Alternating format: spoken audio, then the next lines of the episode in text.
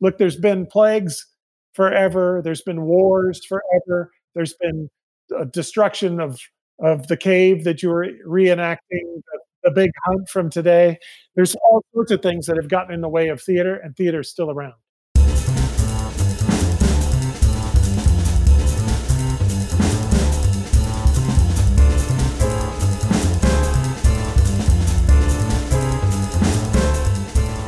obviously for um, for lighting it's a different process televised events versus live theater how about for you i mean and and do you think one is more difficult than the other no i i, I think basically the only thing that changes between doing tv mm-hmm. and doing live theater is the eyeball that's telling the story yeah okay so the everybody who's in a live experience audience needs to have the ability to see something wherever they turn their head. right sure Right. sure And these days, it it has to touch all the senses for the experience to be something that moves you. Yeah. Okay. When you're doing TV or movies, hmm you you're affected by the director's choice of where to put the camera. right right And and in some cases, like uh, when I did MTV's Wonderland, it was a, a series on MTV uh, that was basically a live event yeah it looked With- great with- with three to five bands or performers playing in front of a live audience in a downtown rough neighborhood uh, multi-venue space yeah and and the the good part about that and the challenging part was that they had over 30 cameras yeah in some cases the cameras were mounted to the performers or yeah to the performer's instruments, or to uh, people in the audience dancing, or you know, steady cams running through the audience. So right you have to think in terms of like when you're doing a movie, they could change the camera angle at any pos- any time. So you yeah have to be careful what you don't treat. right Okay,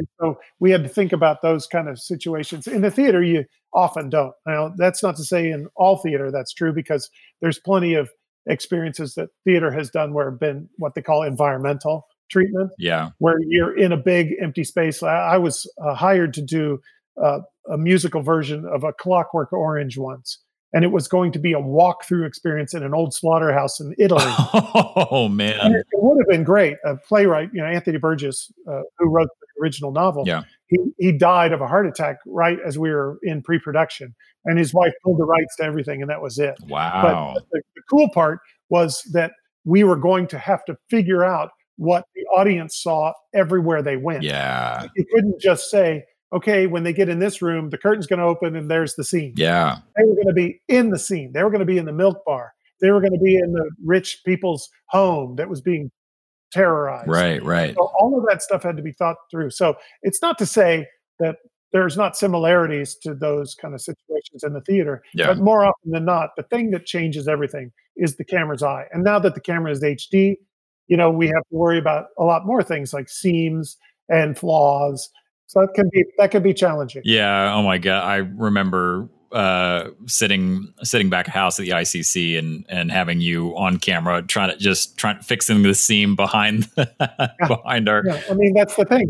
I- If you've got a seam that's right behind the broadcaster's head, you can't have that. yeah And and when HD became a thing, yeah it it changed the life of broadcasters everywhere because suddenly Mm-hmm. the older folks who were in front of the camera, who were accepted as the voice of the city for years, right were suddenly much older than they were the day before. yeah That's disappointing, but it is something we have to think about. What is what is it that we put in front of the camera, it, whether it's live or whether it's something else in the background? yeah absolutely i think to me that's where my um that's where having an education that forced me to uh, look at the other design disciplines and not solely focus on lighting design that's that's really helped me when i've transitioned to camera work because you're a- and also in dance i have to say because so many dance productions you don't have a proper scenic designer uh, certainly the smaller contemporary dance work you are the designer, right of- yeah yeah i mean i just did this show at with ballet idaho and the choreographer you know had uh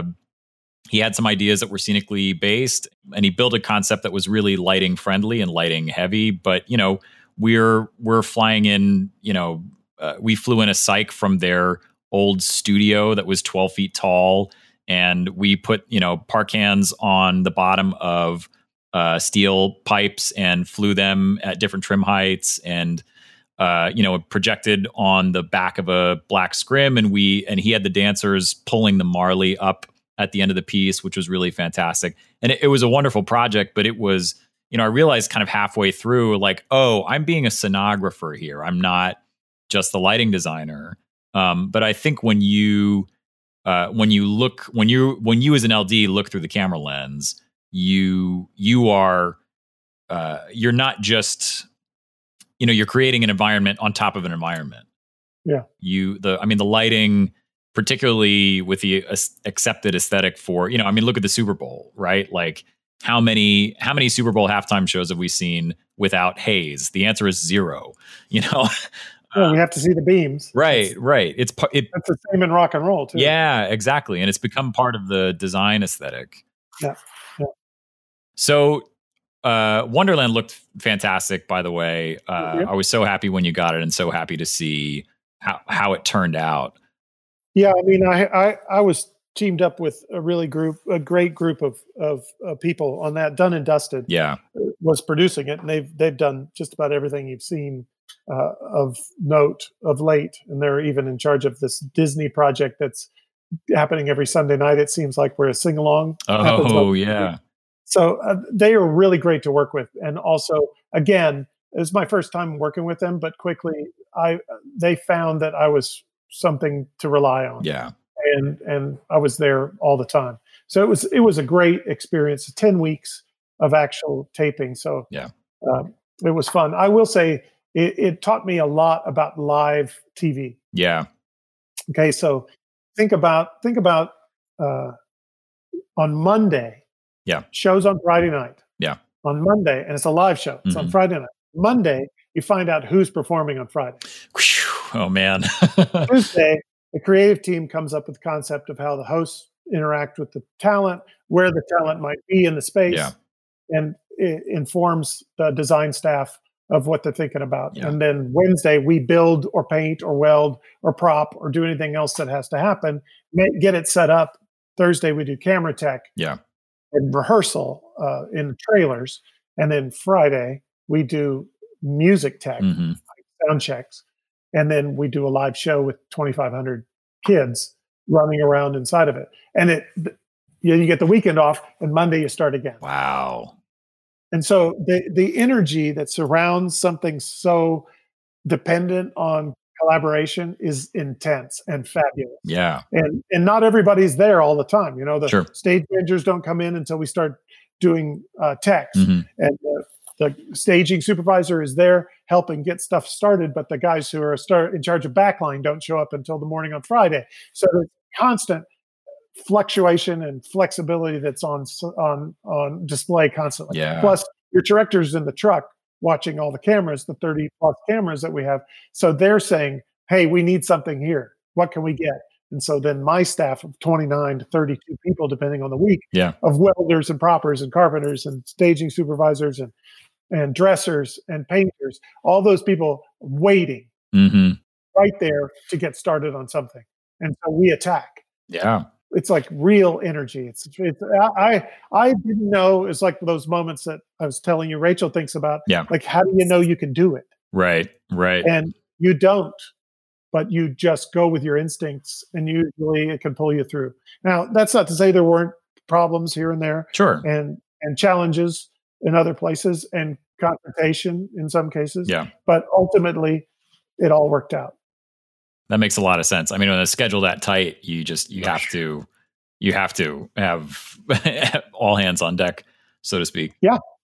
And that that's the good part is, uh, you know, I had a great, I had a crack staff. My art director Zaya Maurer has been nominated or won tons of Emmys. Oh, great. She she knows how to do what she does. I had to learn what I don't do and what I do do as production designer on a TV show because Sure. production designers don't draft as much as I like to draft. Yeah.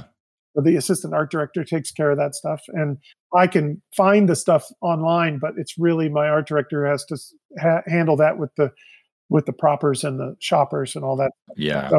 so you are there to be creative Yeah. which i love what a unique kind of job. We just need you to be here and be creative.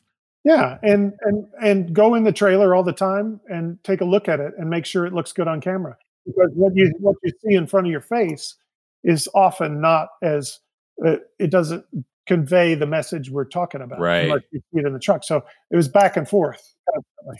Yeah, I I, th- I think that's so it's so important with camera work. You know, I a lot of a lot of younger assistant LDs that we'll bring into into gigs that uh I you know, I do a lot of work with Jaeger Design, whom you know, and you know, when we're on large scale Microsoft shows and we've got, you know, 15 rooms and they each have an LD in them, they don't all have, you know, a camera background.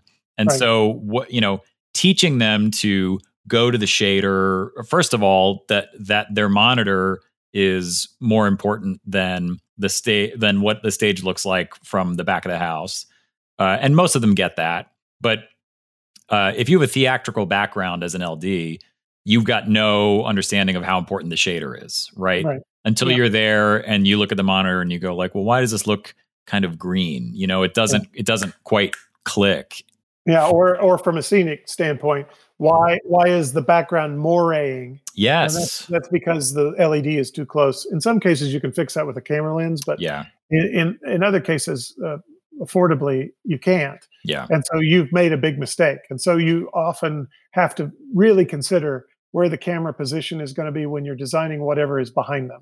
right Because yeah it can look really boring, or they can dress in the same color as the background. and then it's like the, the CEO is a floating head. Oh man. And that's, that's dangerous, but we all learn the, the power of lighting in that case because if you don't have the money or the time to change the background, then you better get your Ace uh, Palace lighter in there to make it look different in the background. In yeah. some cases, I once had a, a plinth behind the speaker that had no texture to it and was reflecting light. Yeah. And it was it was a shiny low pile carpet. And so I had him pull the carpet off and turn it over. And we used the burlap backing Yeah. as the background and it looked fantastic. it was already cut to shape, just yeah. backwards. Sure, just backwards. Oh, I love that. I love that so much. Yeah, I think it's important when you're you know, we I think we both do a lot of events that are like there's a live audience and it's getting taped or live webcast. And I think it's so important to be on both sides of the lens, right? Like Right. being if you're just stuck at the table looking at the monitor, then you you either need somebody you trust in the actual space telling you what's going on or you need to be able to be there while decisions are being made and then you know compare it to the lens compare it to the monitor and vice versa i Yeah. think it's so important to to be able to understand both and understand why both are different uh, and how the choices you're making are going to affect both differently For Wonderland, we had uh, we had two directors. We had a change because of scheduling. The director changed midstream, and Yeah. frequently in a TV show, you will have multiple directors yeah yeah anyway because some are working on the next episode Right. in in pre-production Right. and figuring out what they do. And uh, obviously, if you look at any TV show like Game of Thrones or Stranger Things or anything, they're directed by a, a small pool of people Yep. who who know the project well or who are in it to win it, yeah but, but don't do all of it. yeah yeah So there's there's little nuances that that adjust when that happens. Some directors are much more uh, down on the ground, Yeah. talking with the talent, and Mhm. others are a little less like that, a little more uh, set apart and reactive. Yeah, yeah, that makes sense. Um, speaking about talent, uh, I want to talk about your work in the music industry. Uh, I mean, not just uh, Wonderland, but you've had some interesting experiences with a number of different artists. Uh, you refer to them as as A list talent artists, right? How Yeah. does that change the pro the approach to the work and the process and and the expectations on you? Remember that uh, couple of minors that I got at Wichita State while I was waiting to get into Boston University. One of them was psychology. Yeah, right? yeah, so so there's there's times where you're put in a position where you actually have to use psychology yeah, eh, because people who are a-list talent they know how to ask for what they want and they know what they want for the most part Yeah. uh, they know also what they don't want right, and if you're new to them, it, there's a, a level of distrust because they most of them come with a persona and a look and feel which goes as much with their music as as their personality their voice or their or the music they're playing Yeah. so so you have to be concerned that uh, you're the guy that's got to support them and not get in the way Right. but you sure. also have to solve their problems Yeah. so in in a lot of cases, in Super Bowl halftime shows, one some of the uh, talent at MTV uh, Wonderland was some, but and I worked a lot with Snoop Dogg, Yeah. and and he knows exactly what he needs often, uh, and it's my job to solve it. But it's usually it's like a reality TV program. Yeah. Yeah. You, you hear in the morning that it's got to happen and it's got to be on stage that night. Yeah. Well, Oof. if you're familiar with the show Project Runway, it's like a, a make it work moment. Yeah. Okay, so you you you have a series of questions you ask the. It's usually not Snoop who's giving you the details. It's usually the touring manager or the production manager, hmm and and he'll say something like, "We need six pop up stripper poles Yeah. in the show tonight." Yeah. and uh, my series of questions are intended not to not to delay the next steps but to Right. minimize how much work we have to do so first i ask where are you Yeah. second i ask how much money do you want to spend third i ask does it have to stay on the tour or does it have to go in the trash Yeah. does it go under a plane or in a does it have to fit in a duffel bag or is there a case that needs you know and in this case with stripper poles and it's been many different things but Yeah. in this case with stripper poles i was like how heavy are the ladies Right. gonna- tripping on it right. and and do those poles magically appear hmm or do they come out during a song that's specific to stripper poles Yeah. that kind of thing and you know you get your answers and you hang up Mhm. and if you know they're in Jacksonville, Florida, you call the closest shop that you've worked with and say, I need you to clear your slate today. It's a make it work moment. yeah. Yeah. We have this much money. We need to do these things. It has to, you know, as they said, their answer to me was about the weight of the girls. It's going to be local talent wherever it goes on the tour. Okay. It could be, in some cases, it could be a 119 pounds stripper. In other cases, depending on where you are, it could be closer to 325. yeah. And so your pop-up stripper pole needs to stand by itself and not bend. hmm hmm And it also has to come from nowhere and be assembled in a blackout really quick Oh and wow. be and be self-supporting Yeah. without being attached to anything. Yeah. Okay, so I came up with a rough sketch. They did a couple of mock-ups, Yeah. sent me videos of it. hmm Then we came up with a design. We rushed it to the to the tour manager. Yeah. He approved it. Yeah. Uh, the shop then made a prototype, which they took a picture of everybody who worked in the shop, from the painter who weighed 110 pounds Yeah. to the trucker who weighed almost 350, who, who drives the truck for a living. But everybody in between, you know, the welder was 200, Oh, yeah. and the carpenter was 250, Yeah. and then the you know this welder was 280. There's plenty of people you can find in the shop, to Right. ha- and they took pictures of them hanging in various poses. and Wow. No, no band. So it had to do with the engineering of how deep the box had to be that the pole would move, Yeah. what thickness the OG would be, the OD would be on the pipe, so Yeah. it's as thick as possible, how heavy it was, and we even made them light up. Wow. So we put, put plexiglass tops on them. So they, they were in every show. nice. The delivery is there. So hmm working with working with somebody who's got that persona, you know immediately what style they need to be. Yeah. Okay, somebody like Snoop, you know all the time. When you work with new acts, and frequently I'm asked to work with new acts, like when Halsey was breaking uh, out, Yeah. I had some quick work with with her, and boy, Epic was another one that I worked with. I know nothing about them other than their music. Right. Right. You have to make assumptions about it, which in some cases can get you in trouble Yeah. because you don't have the time to develop a, a conversation. When I worked with Mary J. Blige uh, Yeah. and and Missy Elliott, Yeah. you, you get sent to be with them at rehearsal. So there's Oh, a much wow. more there's a much more cohesive one-on-one conversation that takes place and a quick feedback moment. Yeah. And time is a little bit longer. Yeah. Snoop, Snoop likes to go fast and furious. Yeah. You know, calls you three days before Halloween for video content for a Halloween party Oh for wow. LED floor. You know, so that kind of you gotta you gotta jump at it. Same same thing applies to what Rachel said about how do you know you can do it and about are you making the right decisions. If you've got a design sense and you know the music Yeah. If you immerse yourself in the music, you can nine times out of ten be spot on. Yeah. Yeah. That makes sense. I like I like working with those folks because normally they're they're normal people. right. You know, it's very rare. that- It's all the ones that I was told they're going to eat your brain. You know, when you walk in there, yeah.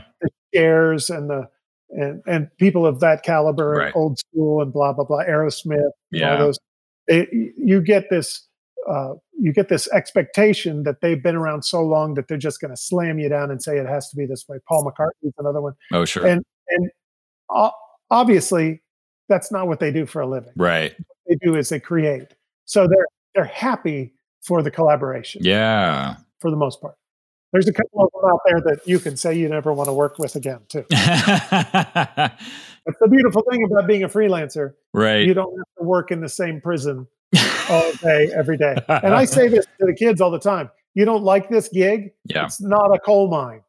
You don't go in this mine for the rest of your life. Right. It's usually six weeks and you're done and you move on. Yeah. And you don't have to work with them again. You can say, hey, I'm too busy. from everything that you're saying, it seems like uh, not only are there commonalities between the approach for each style of design, but also that you what you learn from one thing helps you in, the, in another. Yes, of course. And that's really interesting to me. Particularly when I was starting out, I thought, oh, well, I don't know about if I don't know about camera lighting, I've, you know, then I've got to learn about camera lighting specifically. You know what I mean? But in reality, everything I know about lighting for a stage is is also stuff that I take to working behind a camera. Right. But you also have the ability to communicate with your collaborators about those things. Yeah. And, and one of the things I learned from the designers I assisted years ago, like James Leonard Joy, Yeah. they they don't have a problem asking. It was one of Yeah. the best lessons that I could ever learn from somebody at a young age. hmm Watch James Leonard Joy either self-deprecate his way into learning about what he didn't know, Yeah. or actually saying, "I'm really not, I'm not in tune with this. I need you to help me." Yeah. and and that played a big role in so many aspects of my career. When I when I did uh, Wild Women Blues, uh, another musical that I did in Europe, hmm I was working with ancient, really powerful blues ladies, Ruth Brown, you know, the uh, lots of really really important things that were second nature to them were brand new to me. Yeah. Sure. So I had two choices. I could either embarrass myself by not understanding, or I could open myself up by really wanting to learn. And most everybody wants to talk about their craft. Yeah. My mom used to say, if you ever get jammed up and feel uncomfortable, start asking questions of people about themselves. People love to talk about themselves. Yeah. And so that's a way to get through a, a, a situation where you don't know what what to do to help those people out. You Right. can actually start talking to them about what they do and find a way. I'm always surprised by who ends up being super down to earth and who ends up being just a giant pain in the ass. You know, like Yeah. I mean, really Yeah. and truly, I I was on this uh this terrible Christmas Carol. Uh, John Goodman uh, and um, uh, Christopher Lloyd were Lloyd. both in it, and I remember my favorite memory of John Goodman is like being in the same pair of like white New Balance sneakers that my dad wore, and and like helping our stage manager change scenery in the rehearsal space. You know, he would grab the other end of the table and help her move it off stage. And like I thought, like this is John Goodman, and he's just like, you know, jumping in and helping. Like how Yeah. interesting. I I'd really love to. I, I'd like to ask you kind of a bizarre question, um, and I want to. I'd love to hear your answer in relation to both you and the industry in general. Uh, do you think that designing for theater is a thing of the past? Uh, well, I think it depends on the designer. Obviously, you know, if- sure. Yeah. uh, I believe I believe that that whatever the virus is going to do to live event includes theater. So Yeah. w- I'm not sure where theater is going to be and how soon it's going to be before everybody feels safe or comfortable Yeah. going into a small space and breathing everybody else's fumes. Right. So uh, I, I, as far as my personal belief, I will forever take as many theater jobs as I can yeah. and and I think you learn a ton on uh, those projects for the reasons we've talked about before. You develop new collaborations and new friendships. You also have to think about things creatively. Mm-hmm. You know, it's how it's how we started, right? So something very comfortable to us, like going home to your favorite city, or yeah, or or getting into your childhood bed, or any of those things. Yeah, it, it's like that in a way. So I I think there's always look. There's been plagues forever. There's been wars forever. Yeah. There's been uh, destruction of of the cave that you were reenacting. yeah. The, the big hunt from today. Right. There's all sorts of things that have gotten in the way of theater, and theater's still around. Yeah. So as long as people have stories to tell, there's going to be a live version of that storytelling. It's it's like reminding, not saying that in all areas of the business people don't prove to you why we should be doing what we do. Sure, yeah. It seems like way more often than not, across the board, everybody is showing you every day how important working in the theater is. Yeah, yeah, I agree. I think I, I love I love the way you put it as far as like you know uh, slipping back into your childhood bed. You know, there is a familiarity to it. It it is like going to your childhood bed Mhm. it- when you start working in the theater again, even though it may be a different theater. It's not just the ones that you've worked in that have that feeling. Though there was a time when I was going back to my high school. Mhm, mhm. This was probably four years after I graduated from college. I was going back to my high school doing big musical variety shows, designing the scenery and painting and building it. And and I will say that that there's never been a theater because that's where I started. Yeah. Right. That that first place that you worked in. Yeah. Whenever I went there, I had all those feelings Yeah. that came rushing back. So Yeah, I, I think that's what we are, you know, as artists. Yeah. We retain lots of those those uh, wonderful moments in our brain, in our heart, or in our soul. Mhm. Same with relationships. Like I said, it's it's it's uh, they're created because of the need for trust yeah, and the making it happen at the last second, uh, all hands on deck. That, that that continues to build those little houses in our in our brain. So we run into those people again. It's like super comfortable. yeah, yeah. That makes sense. That makes a lot of sense. Um, I'd love to talk about your your daily creative practices. Uh, a mutual friend of ours, Sarah Cohen, uh, likes to say that your full name is Michael E. Downs, and that the E stands for extra. That's what I told her. That's what you told her. I'd love to know what you do every day and and why. Okay, so what you're referring to is that that I post a lot on social media, fun, interesting, creative, sometimes funny, Mhm, sometimes thought provoking, but in, in most cases artistic in some way. mhm. posts on Facebook of things that I see. I, I wake up in the morning very early. I don't sleep very much. I sleep maybe four or five hours a night. Yeah. And and I get up early and I I spend my first two cups of coffee with what's happening around the world as far as news, as far as art, as far as creativity, things like that. And I have some go-to sites Yeah. that, that that have inspired me in the past. Yeah. And like I spoke about earlier in this in this conversation, that immersing yourself in those creative moments Yeah. fuels your own creativity because you see what's possible, you see how people are thinking, you see how the same things that you had thought would look this way can be completely different through the eyes of another artist. And I add five or six or 10 or 19 things on there to share with everybody else. Yeah. And, and what that does is it gets my creative brain working, right? Mhm. Also, what it does is it informs the people who follow me that I'm still in touch with what's happening in the world. Sure, yeah. So, in a way, it's reminding them that I'm not just a designer, but I'm a participating creative person Yeah. who, who is being affected and affecting things in the world. So some of the things I post are my own. Some of the things I post are uh, most of the things I post are are found and and I give tribute to those. Yeah. Usually there's a website so you can go learn more about those artists. So it's it's my own networking way uh, Yeah. to- to get other artists more well known in areas of the world they may they may not be. Yeah. Uh, some of the other things I do is I I tend to uh, I tend to draw every day, and and I draw with a pencil or crayons or markers or whatever Mhm. whatever's in the drawer. It's called mixed media. That's the official mm-hmm. definition of mixed media is whatever I reached into the drawer and got.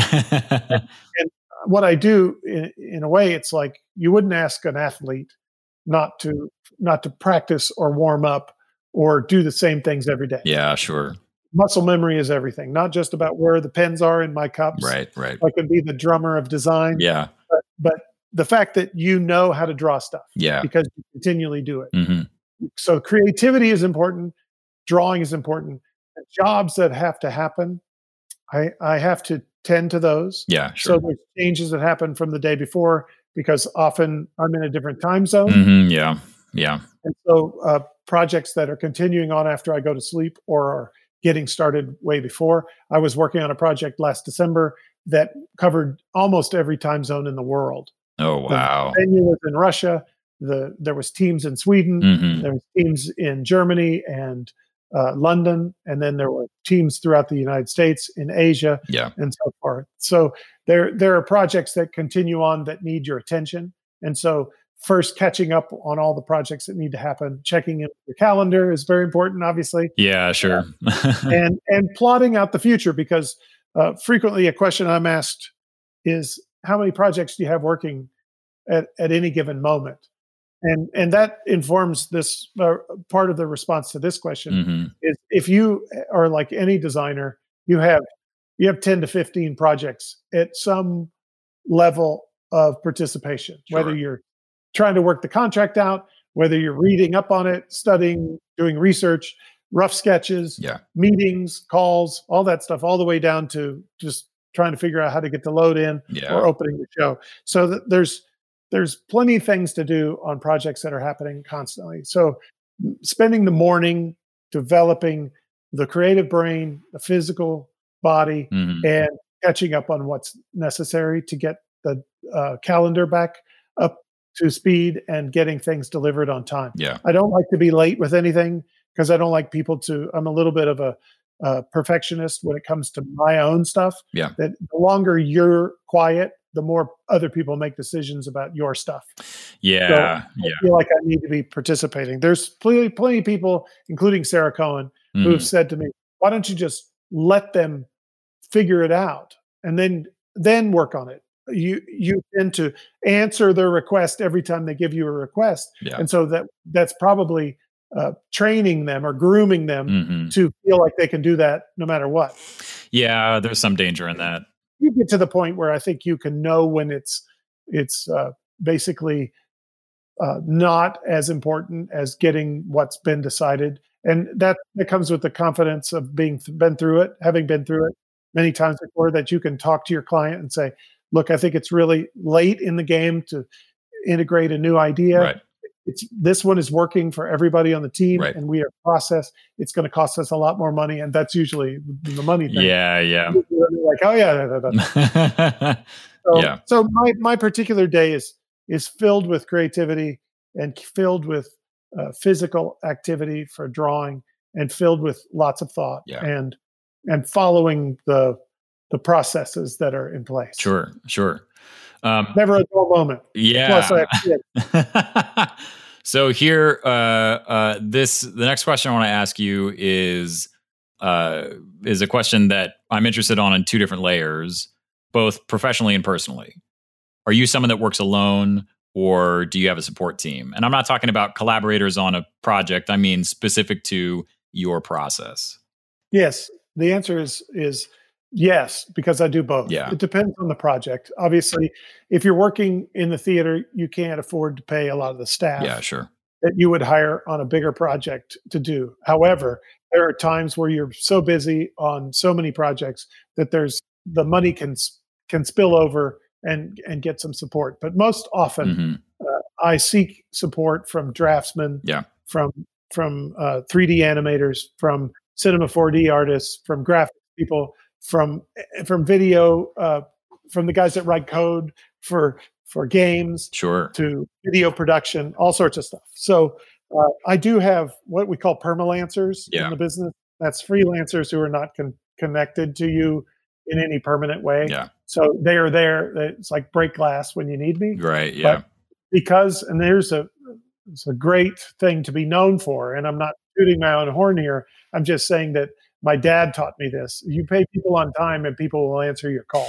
Yeah. Oh my God. And Yeah. So I spend a lot of my time uh, calling the same people over and over to see about their availability, and they will say, "Oh, I've got a couple of other gigs going on, but please tell me what it's like. Maybe I can do both, or maybe I can put that other one off to get yours done." Yeah. Because they know not only do I pay on time, hmm but I also ha- I'm confidently aggressive that my idea is the right one Yeah. Yeah. right? So, so they're not having to fumble through a lot of revisions usually for me. I'm very specific about what I want. Yeah. And usually by the time it gets to the support level, there's a serious amount of thought behind it that makes their job a lot easier. Yeah, sure. Yeah.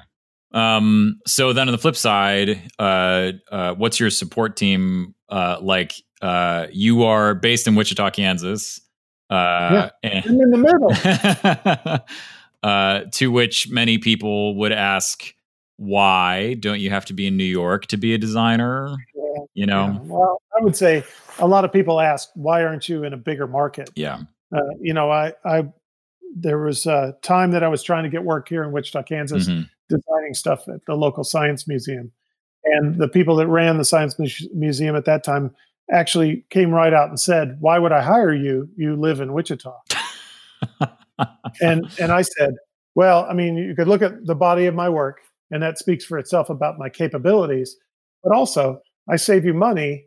You don't have to pay for travel or housing or per diem or rental cars or any of that stuff." Sure. So so there's a financial reason to hire me, but more often than not, if you live in the town uh, where you're trying to seek work, often people believe that you couldn't make it somewhere else. Right. But Sure. Listen, Matt, I've lived in 27 places my whole life. Man. You know, I three times moved to New York City. I've lived in LA. Yeah. I've lived in Wichita. I've lived in Chicago. I've lived in New Orleans, Houston. I've lived all overseas for periods of time. And Yeah. whenever you work on the Olympics, you basically have to transfer your your your stuff there. So so I I believe that nowadays it used to be a problem. It used to be that that if you moved to Kansas and away from New York City or Los Angeles or any of the big markets, that people thought you got somebody pregnant or you had to go home and take care of the farm because your parents were killed in a horrible accident with a cop. Right. So those those things are past because we're so connected now right. and I think, first of all, I've done everything I can except this particular uh, interview to make everybody confused about it. My cell phone is a New York City cell phone number. I still have information on social media that says I'm in LA. Yeah. I have a, a mailing address in LA, and I have a mailing address in in Wichita. So there is a, a bit of confusion about where I am anyway. Yeah. Sure. As- As I tell everybody who uh, who wants to hire me from a distance, Yeah. is is I'm usually on the road all the time anyway. Right. So Sure. really having knowing where you're living does should not indicate the talent that you have for anything, especially these days. Right, right. I see. Uh, I see a lot of really successful um, road LDs that you know they save money. They buy a place upstate in Washington, and or they're in Bend, Oregon, or you know, there's Mhm. some place that they like living and that Yeah. they can afford. They're not, you know, they're not taking the A train in uh, to an office on 44th Street every day. You know, I Oh, and would, I would love that. I Sure. would. I would love to still live in Venice, California, and I would love to live in New York City. There's so much opportunity there for me. But Sure. I'm, you know, since I've lived in in Wichita these 11 years, Yeah. I've worked on the Vancouver Olympics. Yeah.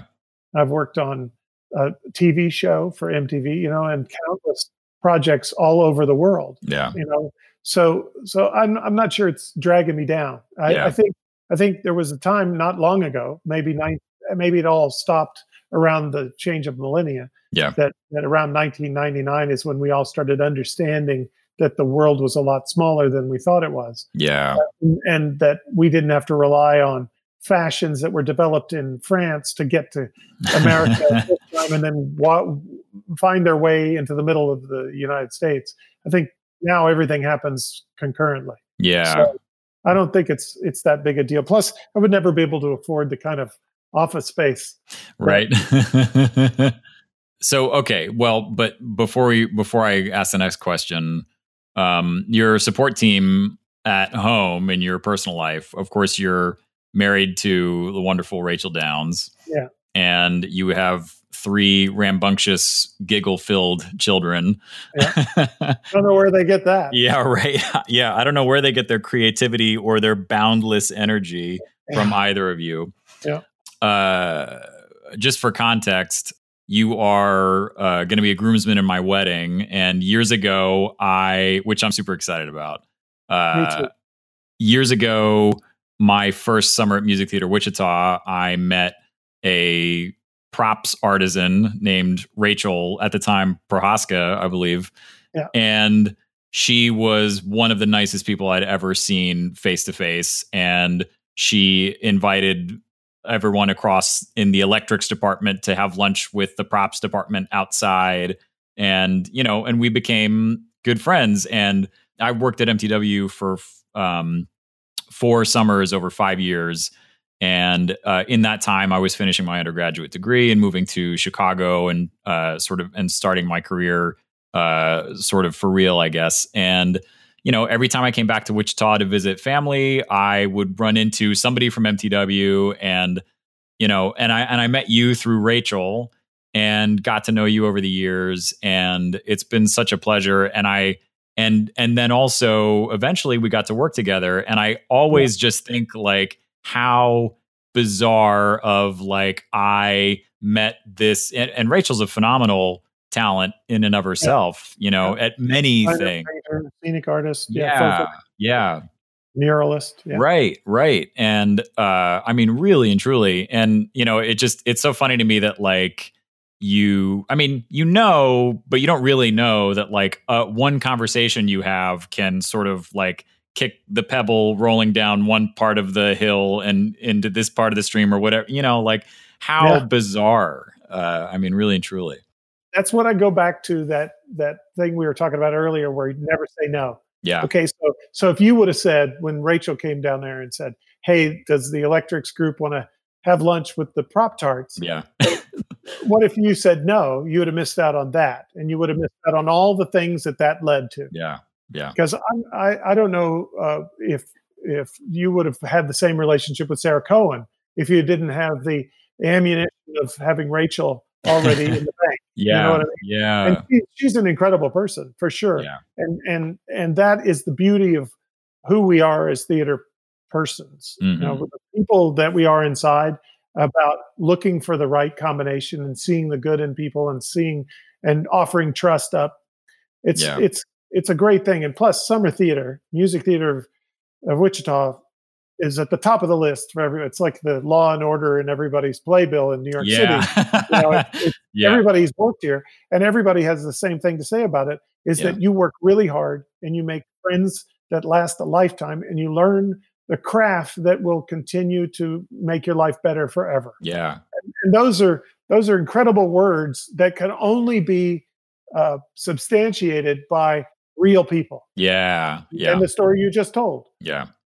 you know so so uh, i i find that the relationships that grow out of relationships are often as important Yeah. not secondary and not twice removed and all that stuff yeah. they're, they're Yeah. like they're their own entity Yeah. so so i'm thankful that that you and i met the way we did and that that i got to work with you on a wide variety of of projects and you know you're at the top of the list for collaboration so yeah. Likewise. and i love it when you come in town it's Yeah. not just about the wedding you know it's when you come in town you want to hang out and talk and, and our conversations are not not always about work they're about life Sure. and they're about experience so that's that's part of life right there Yeah, agreed. Agreed.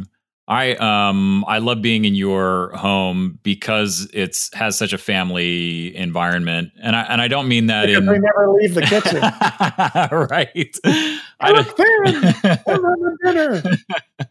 no, I I don't. Um, you know, I think a lot of a lot of people, uh, and and when I say a lot of people, I think of my sort of 19 year old self. You know, think of a family environment as um, something that stifles creativity or some, you know, uh, that Depends on the family. Yeah. well, right, and you know, um, uh, an environment that involves a level of responsibility that uh, that doesn't allow you to sort of reach your full potential. And I think as I've uh, as I've grown up and I've um, and, and and you know so many of my friends and colleagues have become parents or I have worked with more parents. I see. Um, I mean, I think there are people that definitely uh, uh, will use their family to make the safe choice every time. But I also think uh, you know when when I'm in your house, I uh, uh, there's no there's no safe choice to be had. there's no safe place. Period. no, but Three, I, kids, three kids under ten will do that. To you. yeah, right, yeah. But I mean, between the two of you, there's you know there's such a creative energy in that house, and it's not uh, you know it's not it's not feigned, it's not put on. There's no reason to have it other than it genuinely being there. How can't get away from it. Right, right. I I'm really interested to hear how being a father and a husband has affected you uh, um, as a person, but also your your career and your creativity. Yeah, well, I mean, you're talking about two things. Yeah, You're talking about how it affects your career and how it affects work-life balance. Because yeah, they're two separate things because work-life balance is important no matter what. yeah, You know, somebody once some perfect person wrote that you need to work eight hours a day and you need to have eight hours of rest mhm, and then you have eight hours of play and that's the 24 hours that makes the perfect person and that's just not possible in today's day and age Yeah. uh, for that to really happen it could happen occasionally yeah, but it's not something you can depend on yeah, either either you know we're freelance artists both of us and both of us own our own companies Yeah. and both of us have gone through periods of time where we have a lot of employees Yeah. there's a lot of paperwork and a lot of work to do and but we both look at at parenthood mhm, as important as our career. Yeah. Okay. So so the the career makes it possible for us to to be in a nice place. Yeah. Financially, that we have a house, we have food on the table. We do, you know, right now is a difficult time with everybody with COVID nineteen. Yeah. But but the the fact of the matter is, both of us have control over our schedules. Yeah. And that's key. I mean, if I was an assistant full time, it'd be a lot more. Uh, making excuses why I couldn't be around when I needed to be. yeah, but- sure, Being that A, I don't sleep very much. Yeah. And and B, the the kids need me. I know that I can balance it out. Yeah. Okay. So there's the uh, confidently aggressive that I can do whatever job is coming my way in a short amount of time. Yeah. But it also means I have to spend the time that I have to work in the most consolidated, positive way. yeah, yeah, So, so several times in my life, I've had to learn the hard way hmm things that have changed my career for the better. One, one was when I worked at Jack Morton Worldwide, Yeah. a marketing company, as a designer. I was sent to LA to start a design practice out in the LA office of Jack Morton. Yeah. And so basically, all the people I had to help me draft and render and everything else that were in the office in the New York office were suddenly three hours different. right, sure, Right. sure, So if I needed them, I had to get up earlier and assume they weren't going to work as late as me. yeah, So that's number one. Number two is I had to find a way to communicate with them as well as I did standing next to them. right, right, Okay, so that that uh, situation that was put in front of me helped me be a better communicator yeah, and a better planner. yeah, So having children and having to negotiate all the stuff that I have to do still, which hasn't changed the amount of delivery I have and the time frames that are so fast and furious. sure, What it, what has changed is that the kids decide when I sleep, yeah, okay? Because because I know I need to spend time with them in the morning and in in the evenings. And otherwise, other than that, I have time to develop all the projects that I'm working on. But I know that I have less time to fool around. yeah, yeah, You just have to depend more on your confident, your confidence and your aggression. yeah, to get through the process. And I won't say it's always easy. Sometimes, sometimes it's very difficult. Yeah. Uh, especially when the kids are super young yeah, and all they do is need you. But even when they get older and they start getting involved in dance class and music and all the things that they have to be delivered to, it becomes it becomes a challenge. Yeah. Uh, that's I'm lucky to have somebody like Rachel yeah. goes through the same thing and can appreciate the commitment to the craft, but also understands the commitment to the family. So it's a real 50 50 for us Yeah. that we take over. And sometimes, you know, when I was at MTV Wonderland for 10 weeks, Oof, she yeah. was the only one and, and she had three. And that's like being a single mother that owns a company. And Yeah. that's that's tough. Yeah. And and it's not perfect. But there are other times where she's teaching classes in another state hmm and is gone, uh, working on projects, painting in Houston, Texas, or Omaha, Nebraska, or things like that. We do try to collaborate on as many projects. Yeah. We're at the History Channel pop pop shop. She does. She painted the floor there, so we were up there, but we only had one kid then. Right. Sure. Yeah. I mean, there there there are challenges to every situation you have, Mhm. whether you're living by yourself or whether you're in a relationship with no kids or whether you have kids. yeah. It's it, the challenge is not insurmountable. It just needs more attention. Yeah. And and I think if we know how we work, all of us in any business, we know when we need to attack and when we need to focus. Yeah. Yeah. I really like that. Yeah, there's there's a lot of time in the day that could be lost. Yeah. Right. If you choose to be lost. Yeah. But but I have to say that the having kids and seeing the world through their eyes has taught me a lot about how to do my job better. Oh, Like interesting. like when you when you're thinking about creativity, there's nothing more creative than a kid that has not been basically formatted into any societal rules and regulations. yeah. And so to to have a, m- a mother in the house that loves to spread drop cloths out and let the kids paint everywhere, Yeah. including on themselves, and experience life creatively like that is is the most you could ever ask for in a partner. Yeah. That, that you're you're watching your kids expand by the hour about all they do, and that doesn't just mean art. She cooks with them Yeah. you know she takes them on endeavors we'll go on walks things like that we listen to them we spend time with them also it's it's important to remember Mhm. and and it's hard to remember this when they're really young but they're only around for a short amount of time in the s- in the length of your life Yeah. really by the time they start having friends and start thinking twice about their parents being the only source of information Yeah. you start you start losing them Yeah. so if you think about it, you get 10 years, right, before you start letting go of them.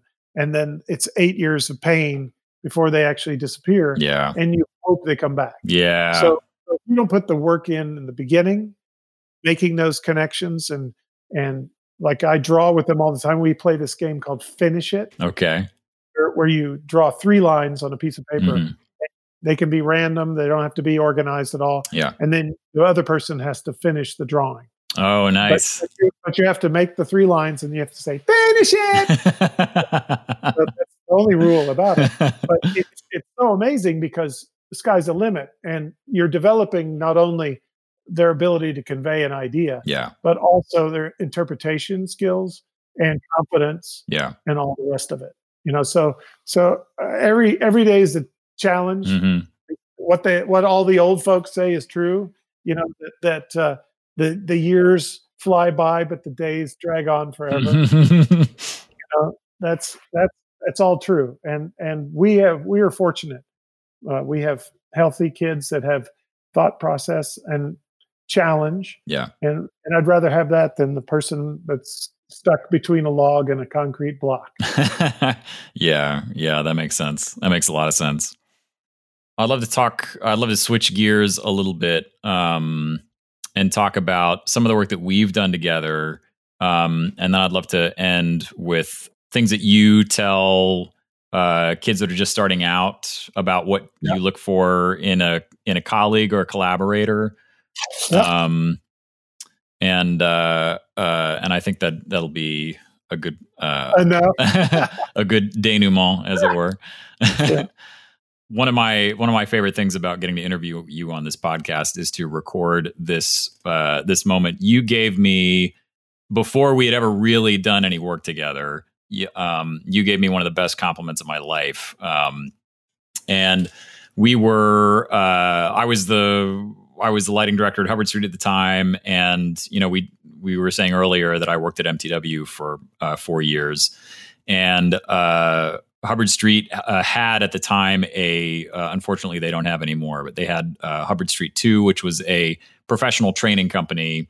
We took Hubbard Street Two on tour to Wichita, maybe three or four years after I had done my last um, my last summer at MTW. And I was so excited because all of my friends in Wichita finally got to see some of my work because all you know I was always an assistant. So we did the show, and uh, Sarah Cohen was there, Rachel was there, uh, and you were there. Also, uh, David Neville, who we talked about, who was the uh, at the time the lighting designer for Music Theater Wichita that I assisted. David gave me a great compliment. He said, uh, I was going to give you shit about the design, but it was so good that I feel bad that I don't want to shit on it, which is, if you know David Neville, is a great David Neville quote.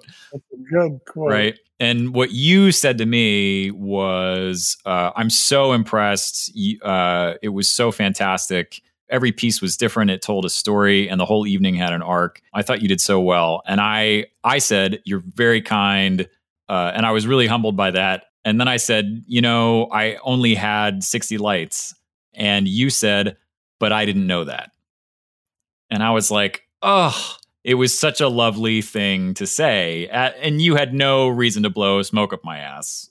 And I, I think about that a lot because it was, it like, it, uh, not, not to use a, a tired metaphor, but a light bulb lit in my head where, you know, the entire, my entirety of that job as lighting director was like, you know, try, sort of triaging equipment to try and recreate a series of designs properly. And, you know, I was so focused on the equipment. Yeah, we, we often get focused on on the making. Yeah. And not the reacting. Yeah. And I mean, listen, it, we all have trouble taking compliments. Yeah. Sometimes. yeah. We, we all feel like we have to we have to back into the compliment by first explaining the the struggle or the challenge. Sure. But don't forget what my parents thought. You know yeah. that that, it, that whenever the curtain opened, they thought that house was always there. But but it, it it is true. I mean, you you don't we don't know as an audience the struggles that go through or the ideas that were that were first committed to and then changed or the challenges technically or from a staff like i bet nobody in that Mm. mm-hmm. european gig in germany knew that your stage manager hung half the lights. Yeah, that's it, true. It, yeah, it's really, it's really, it's knowing that makes makes a professional like me think you're even better than you are because you did so much with so little. But the fact of the matter is, it doesn't change the audience experience if you've delivered them to a place with your craft. Mm. Yeah, that's the important thing. Yeah. The the other thing that's really important by that story, I think, is that you have to be prepared to respond to someone when they've done a good a good job because yeah. we, we get paid for what we do. Yeah. What what I saw that night was was not a former assistant. Yeah. Having a, a stab at a career. What I saw was a, a full blown production mm-hmm. that made sense. And that that meant all of you were on on target, not just not just you and your sixty lights. Right. That was that was one of the better small scale shows I did with that company. Uh, more more recently, we got to do that um, International Champions Cup launch in New York that we talked about. That was also a, a big moment for me uh, to get that call from you because I knew that you were calling me for a for a specific skill set that I had, which was to say yes to a project and do a lot with a little, and not not not be the guy that complains about it the whole time. You know what I mean? Well, none of us were able to. Right, right. You know, it was not it was not like I, I did I didn't actually think about those those terms when I made that recommendation to them. I I did it because I I believed we needed a designer who could handle the corporate needs, the retail needs, and a theatrical flair. Yeah. And and, and I thought we needed somebody like yourself who was good with clients and wasn't going to embarrass us. Yeah. And and could get it done. Yeah. Uh, I didn't think you were not going to be able to live up to your full potential as a as a lighting director. I thought you were going to exhibit your capabilities as a lighting director. And and you did. You've you've made it like the the executive producer wants to have your you know your name on file. Yeah. And and the people that, that worked on it later when I worked on the House of Soccer it's an outdoor experience that had, didn't have a lighting component to it. They all asked how you were. Yeah. So I mean, those those kind of things are are good for me too. Yeah, sure. Like like when you, when you show up it's not just about you lighting my plywood box and making it look like it's in a, a palace right it's about you and i making making people really understand that there's a team that works together and can get stuff done yeah and that, that project was full of a lot of very large challenges yeah not, not just about not just about technical solutions hmm but about different cameras at different times of day, different light in the space, and and different attitudes and personalities involved. yeah You know, and, and we had celebrities, past, present, and future. Well, There's a there was a lot to consider. yeah And anytime you put together a project like that, and everybody then has to sit on top of each other in a small amount of space, there's there's uh, room for a disaster. yeah It ended Yeah. up working out pretty well. yeah yeah i thought i thought so too um Yeah, but on we a did number all of that levels. work in, in Microsoft too. That that was yeah challenging and gratifying at the same time. oh yeah the yeah the hololens the stuff Hololens things Oh, were, man. were really, I thought, were a good exhibit of how we can work together Yeah. to solve problems. our our relationship over the years on a professional level has really helped me uh, develop my own confidence, but also understand what what a production designer, scenic designer, art director needs from me.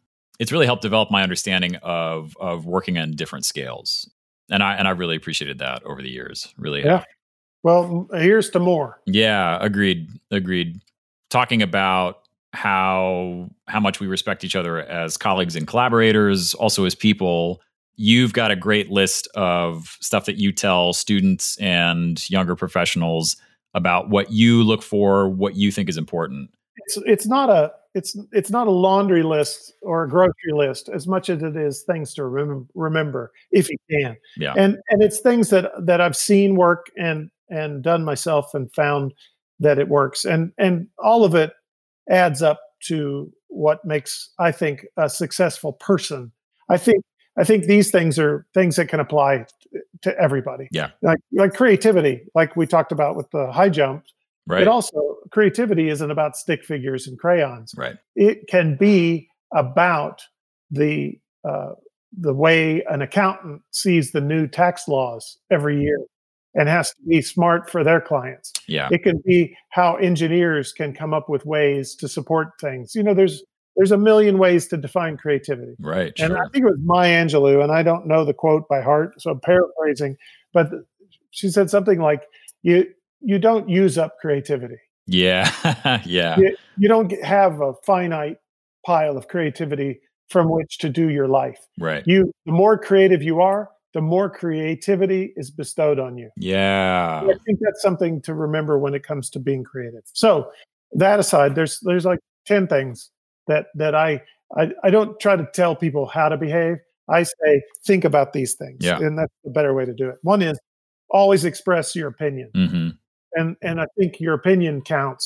So being around people that accept your opinion is important. Yeah. Sure. So, so when you're talking about opinion, you're talking about responding, and you're talking about reacting, and you're talking about respecting because you have to Yes. find a way to talk and reason. So those those things. That's the number one thing. And number Mhm. two is don't be afraid of technology.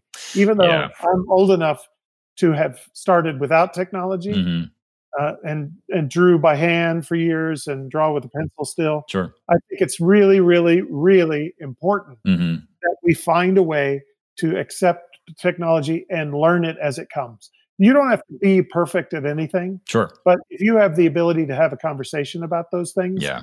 and communicate with people who are perfect at it, that's where you're going to be successful. Yeah. Yeah. Right. yeah. So the the other thing we've talked about a little bit already is never say no. Yeah. Yeah. And and no for for all of it. You don't ever say no. Yeah. Uh, and uh, that is when somebody invites you to see their work or talk about their work or look around Mhm. or you don't be afraid to that you're too tired or you won't make it because like i said earlier if nothing else you're going to have a great story at the end of Yeah. it, right the next thing is is uh, make make them remember Yeah. and by that i mean make them remember you make them remember what you did make you make them remember how you did it and how well you did it Yeah. and if you're doing that all the time if you're coming up with ways to make people remember you, Yeah. you're not only going to have a good posse of friends around you, but you're also going to have an incredible amount of return work. Yeah. And return, return work is what it's all about. Ultimately, you you don't you don't want to spend that much time trying to get work. hmm You want to get you want to get lined up with with people who like working with you and keep working with them as long as you're working. Yeah. Yeah. That makes sense. collaborate is is the other thing and we've talked about this through this whole call i don't know that i need to mention too much more about it but collaboration is everything Yeah. if you think you're the only important person on the team then you probably shouldn't be working in this industry yeah. because we have to rely on each other ultimately Agreed. okay so find the difference hmm what's the difference in life right what's the difference between a gimmick and a story Oh, What- okay. difference between asking and dictating Mm, what's the difference between good conflict and bad conflict hmm what's what's discomfort mean so all of those things finding differences are going to help you because you're going to need to use both ends of those spectrums all the time Yeah. there's going to be time where you have to have conflict to get what you want especially if you're confidently aggressive hmm but there's also going to be times where you need to s- realign a team that's coming up with a solution to a problem by moving them away from gimmicks and focusing them on what the story is Yeah. Sure. that's, that's huge hmm Okay, so sell, Yeah. sell it, sell me, sell us, sell the uh, challenge us. That should be the consensus: is that we're selling us mostly, but selling me, I come with you. Yeah. And so when you're s- you learn how to sell your idea, part of that is your confidence. Part of that is having a good idea. hmm Yeah. And and a lot of people have said, you know, it's tough to get my idea pa- by you Mhm. because you've already got your own set of ideas.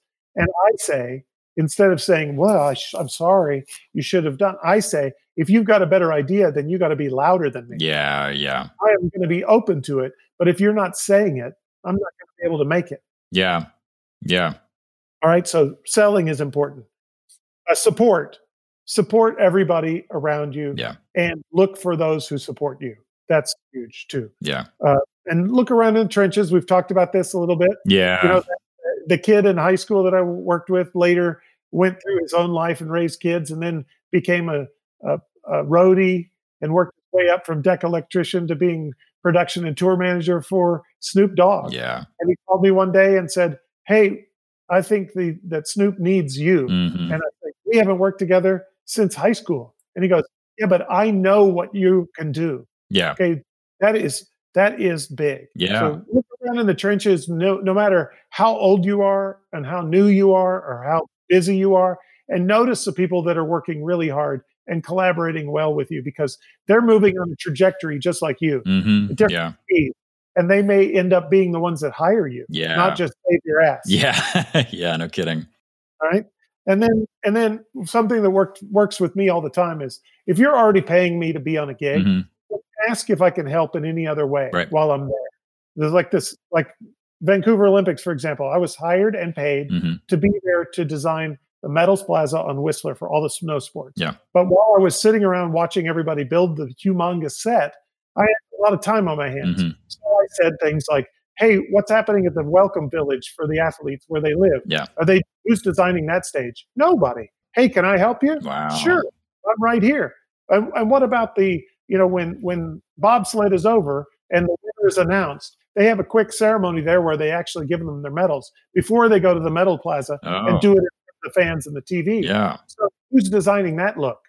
Well, nobody. Mm. oh, can I help with that? Next thing I know, I have 14 other gigs. yeah. So if you think about it, well, as long as you're there, what else are you working on? What Right. can I help you with? Do you need help with that? Mhm. And you're surprised how quick people want you around if you're always asking to help. And then the last thing is Yeah. a bigger blowout about conflict being good or bad. Yeah. There's room for both. You, you, no, nothing ever gets done without a little bit of conflict. Sure. And Yeah. Not take it personally Yeah. to understand that sometimes getting your idea across involves standing up for your thoughts Mhm. and supporting your ideas and fighting for them. Yeah. And con- conflict is not always bad.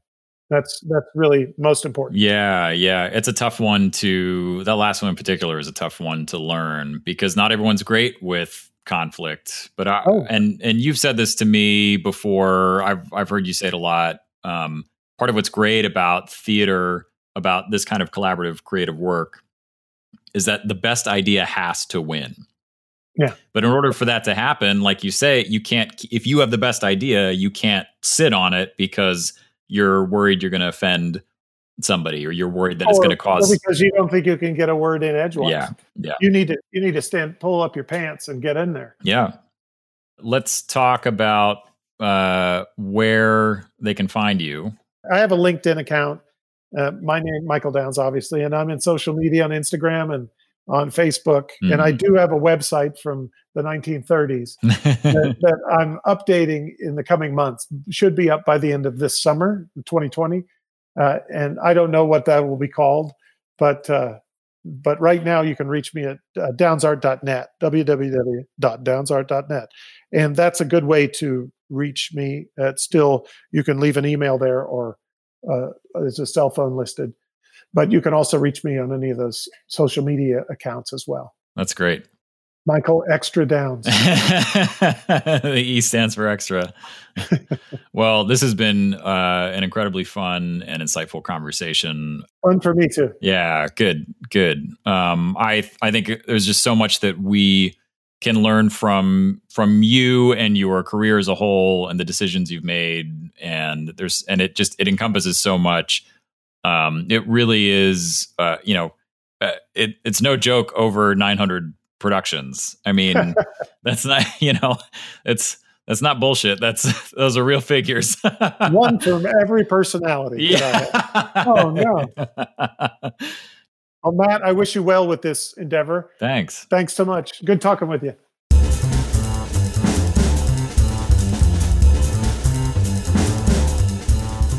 This has been another episode of Talk About the Industry.